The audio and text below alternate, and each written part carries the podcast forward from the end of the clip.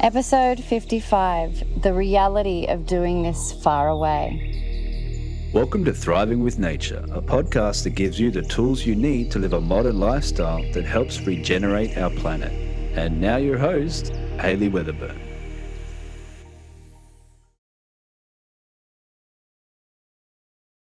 Good morning, Thrivers, and welcome back to this week's episode. I wanted to share a bit of reality something that's, you know, happening for me.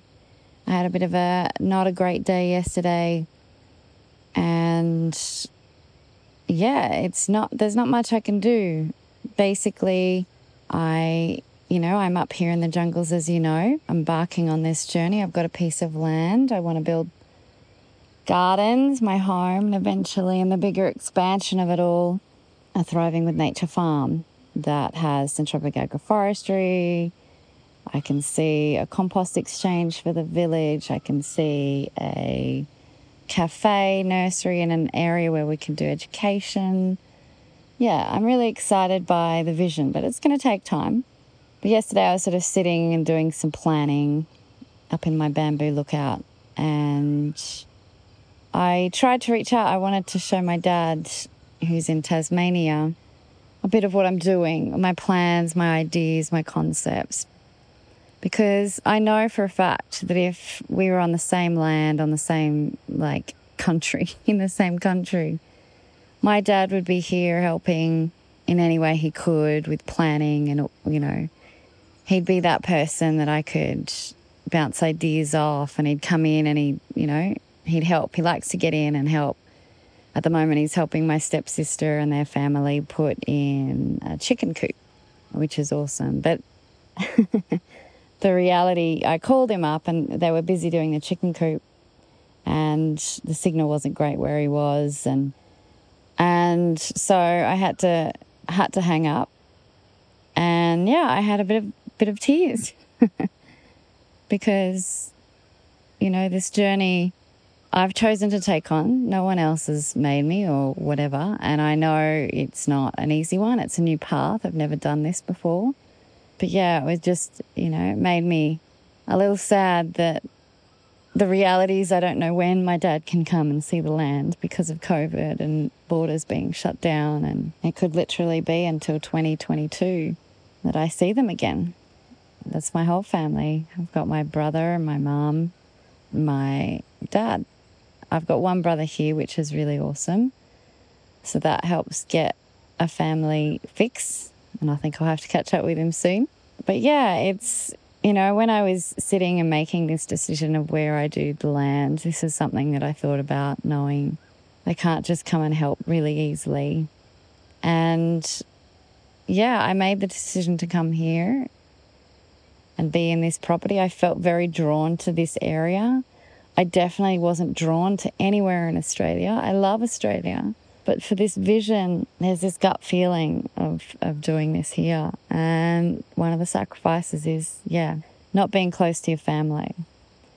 However, on the flip side of that, I have formed a beautiful community, a beautiful bond. We call it the Mountain Family up here. And I got to spend time with them. Norm and his family, you know, Norm's helping guide me in the right direction. He's given material for me to read and look at to help make some decisions on where I put things.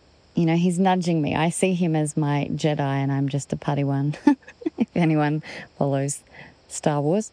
So, and yeah, I had lunch with their the family, and we played a bit of ping pong, and yeah, it lifted my spirits. It was, it's nice. I don't feel lonely, and I don't feel like I'm alone I just miss my family. That's the truth of it. But I feel supported, so supported up here. I have an Indonesian family, like a Balinese family, and, you know, the local community of, we call ourselves Bules, tourists, people that aren't originally from Bali. There's a little community of us up here, so they're my mountain fam. And so that that's really lovely. I don't think I would be up here if that hadn't already been somewhat established. So yeah, so that's the reality of it all. I mean, these these journeys that we take on, you can't do it on your own. You, I mean, you can.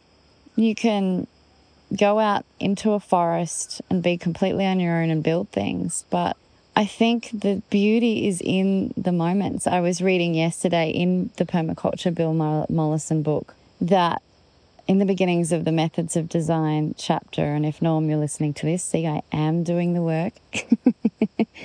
I, it said, you know, in permaculture design, it's about the relationships between the components that are important, not just the components themselves. And it's, you can either have a set of components in your design that just help, they don't help one another and they actually cause a loss of energy from man work, from what, how it's set up.